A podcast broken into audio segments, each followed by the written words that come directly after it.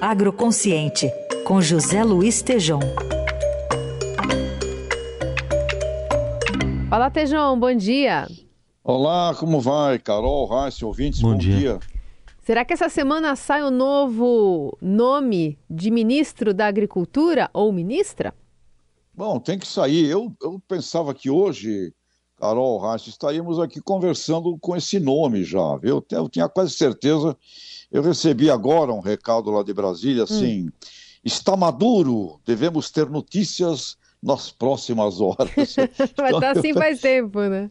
Pois é, mas aí, estranho, cara, eu conversei com o Roberto Rodrigues, né, que foi ministro do primeiro governo Lula, ele achou estranho, ele me disse que o Ministério da Agricultura foi um dos três primeiros anunciados lá naquela época, né, então é, eu acho que o que está correndo, assim, do que eu tenho ouvido do pessoal lá envolvido na transição, é que há uma negociação com o Centrão e o Lira está envolvido nesse assunto.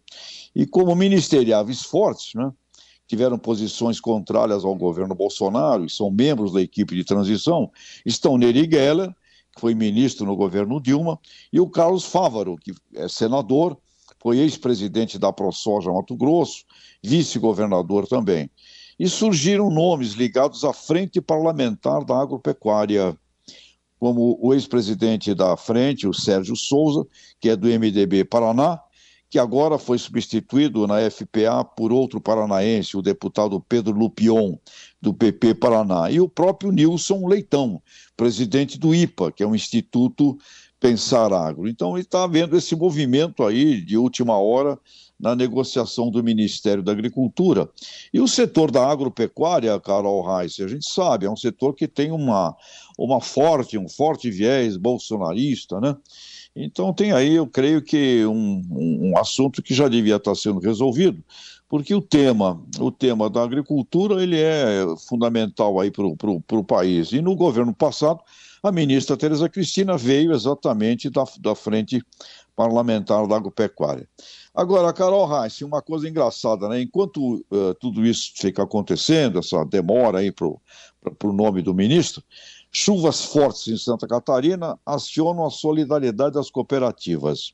Argentina, campeã mundial no futebol, mas o clima de seca forte lá na Argentina está prejudicando plantios e mexendo nos preços da soja em Chicago.